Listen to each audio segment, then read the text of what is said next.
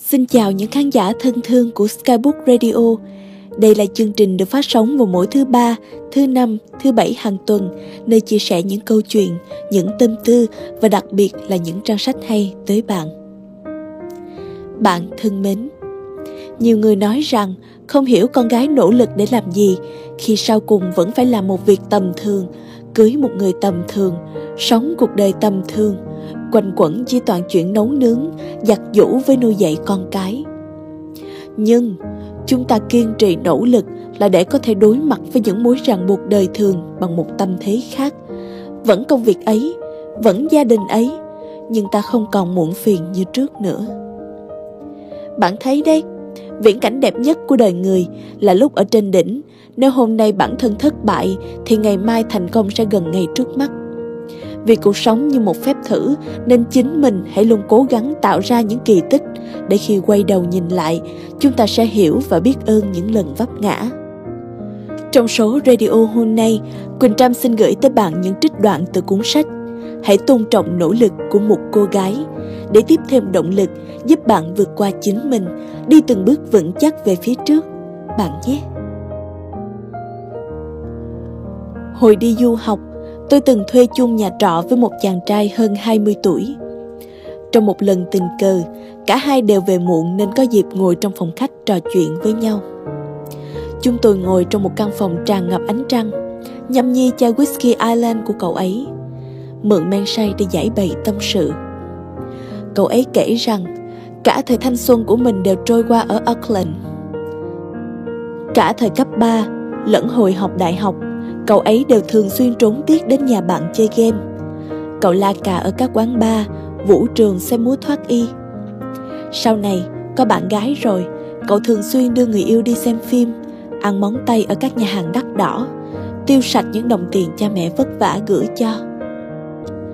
Sau khi tốt nghiệp, bạn gái cậu ấy không chịu nổi cuộc sống buồn tẻ ở Nam Bán Cầu, quyết định về nước, về lại cuộc sống giàu sang được yêu chiều như một nàng công chúa. Còn cậu ấy vẫn ở lại đây, làm việc cho công ty của một người bạn với đồng lương vừa đủ ăn, ngày ngày vác xác đi làm, mệt thì về nhà nghỉ, không bị gò bó, cũng không ai quản. Cậu ấy rất hài lòng với cuộc sống như vậy. Tôi chợt nhớ lại, có đôi lần đi ngang qua phòng cậu ấy, qua cánh cửa khép hờ, tôi thấy cậu ngồi ở bàn học, nhìn chăm chăm vào chiếc máy tính lớn, say mê với trò chơi nhập vai kể về một người hiện đại, ngược dòng thời gian quay về thời cổ đại, chìm đắm trong tiếng nhạc và tiếng chém giết đầy khí thế, chẳng hề bận tâm đến mùi ẩm mốc không biết tỏa ra từ đống quần áo bẩn hay từ chồng bát đũa chưa rửa. Cũng mặc kệ chăn gối vo viên thành một đống nằm trình in giữa giường hay những bình nước, chai bia uống dở nằm lăn lóc dưới sàn nhà. Tôi nhớ cả lần bắt gặp cậu ấy xuống bếp rửa cốc cà phê.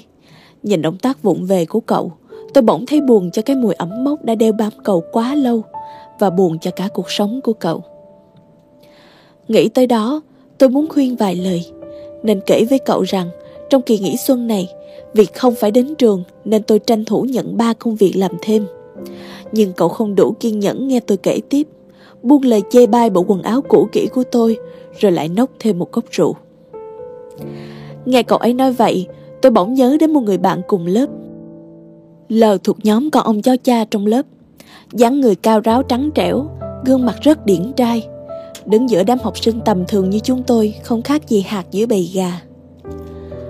Cậu ấy toàn dùng hàng hiệu Từ quần áo, túi sách Cho đến giày dép đều có logo của Gucci. Suốt ngày đăng ảnh lên mạng khoe đủ các mặt hàng thời trang phiên bản giới hạn. Lợ luôn đến trường bằng chiếc BMW đỏ rực bóng loáng Luôn đeo một chiếc kính râm khổ to che cả nửa gương mặt trông rất ra dáng cậu ấm coi trời bằng vuông.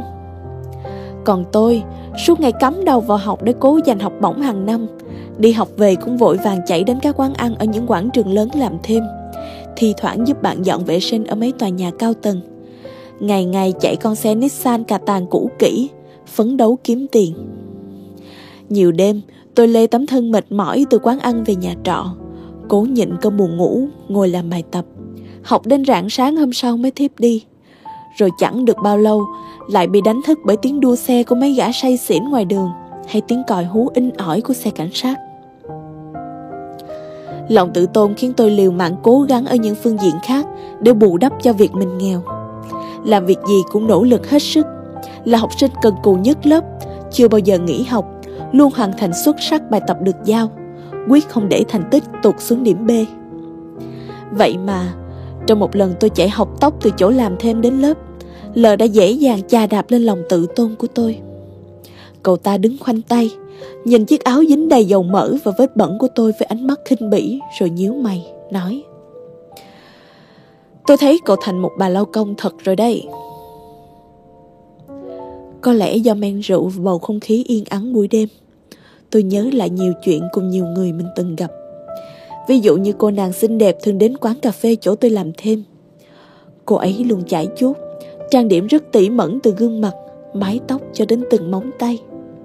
Hằng ngày, cứ đúng 9 giờ, cô lại đến quán tôi, gọi một cốc mocha, ngồi trong góc quán tâm tia mỗi một tên đàn ông toát lên mùi giàu sang. Tôi thường xuyên thấy cô trò chuyện cùng những người đàn ông khác nhau. Có người mời cô uống cà phê, có người hẹn cô đi ăn nhà hàng. Cô ấy miệt mài phấn đấu trên con đường dụ dỗ đàn ông, nhưng không lần nào có kết quả tốt đẹp. Một hôm, cô ấy đến nói lời tạm biệt với tôi một cách trịnh trọng, tâm sự rằng mình không còn nhiều tiền, visa cũng sắp hết hạn nên không thể đến đây mỗi ngày nữa. Cô bảo rằng Mục tiêu trước mắt của cô chính là học tiếng Anh. Tranh thủ lúc visa còn hạn, gả cho một người đàn ông giàu có ở nơi này. Còn khuyên tôi là con gái tội gì phải nỗ lực khổ sở như thế. Nhìn bộ móng tay tróc sơn hết một nửa cùng mái tóc sơ sát buộc tạm cho gọn của cô, tôi không nói năng gì. Chẳng biết từ bao giờ, nỗ lực đã dần biến mất khỏi những phẩm chất đáng quý của một cô gái trong khi đó là điều vô cùng cần thiết để hướng tới thành công. Nhiều đêm mất ngủ lên lướt mạng, tôi đều thấy những bài viết na ná nhau, bảo rằng con gái không cần nỗ lực bươn chải, gả cho một người đàn ông tốt mới là lựa chọn đúng đắn và hoàn hảo nhất. Rồi mỗi khi đi ngang qua phố lớn ngõ nhỏ, tôi đều nghe người ta khoe với nhau rằng con rể tôi luôn ngần này ngần này. Khi tôi vui vẻ phấn đấu thực hiện mỗi một mục tiêu nhỏ của mình, luôn có người tỏ ra tốt bụng nhắc nhở tôi về những lợi ích của việc kết hôn. Dường như không còn ai tôn trọng sự nỗ lực rất đổi thường của con gái. Mọi người đều ao ước cuộc sống một đêm hóa thành phượng hoàng. Trong những năm sinh sống tại nước ngoài, tôi từng gặp nhiều cô gái trẻ mới hơn 20. Về cơ bản, có thể chia họ làm ba loại.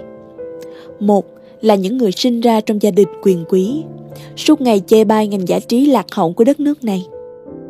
Hai là kiểu người gia cảnh bình thường, luôn hướng đến cuộc sống tự cấp tự túc, nhưng lại thường xuyên kêu ca khó tìm được việc làm, không dám dấn thân chịu khổ. Loại còn lại, giống như tôi, không muốn sống dựa vào đồng tiền của gia đình hay người yêu, sẵn sàng là một cô nàng dữ dằn để bươn chải ngoài xã hội.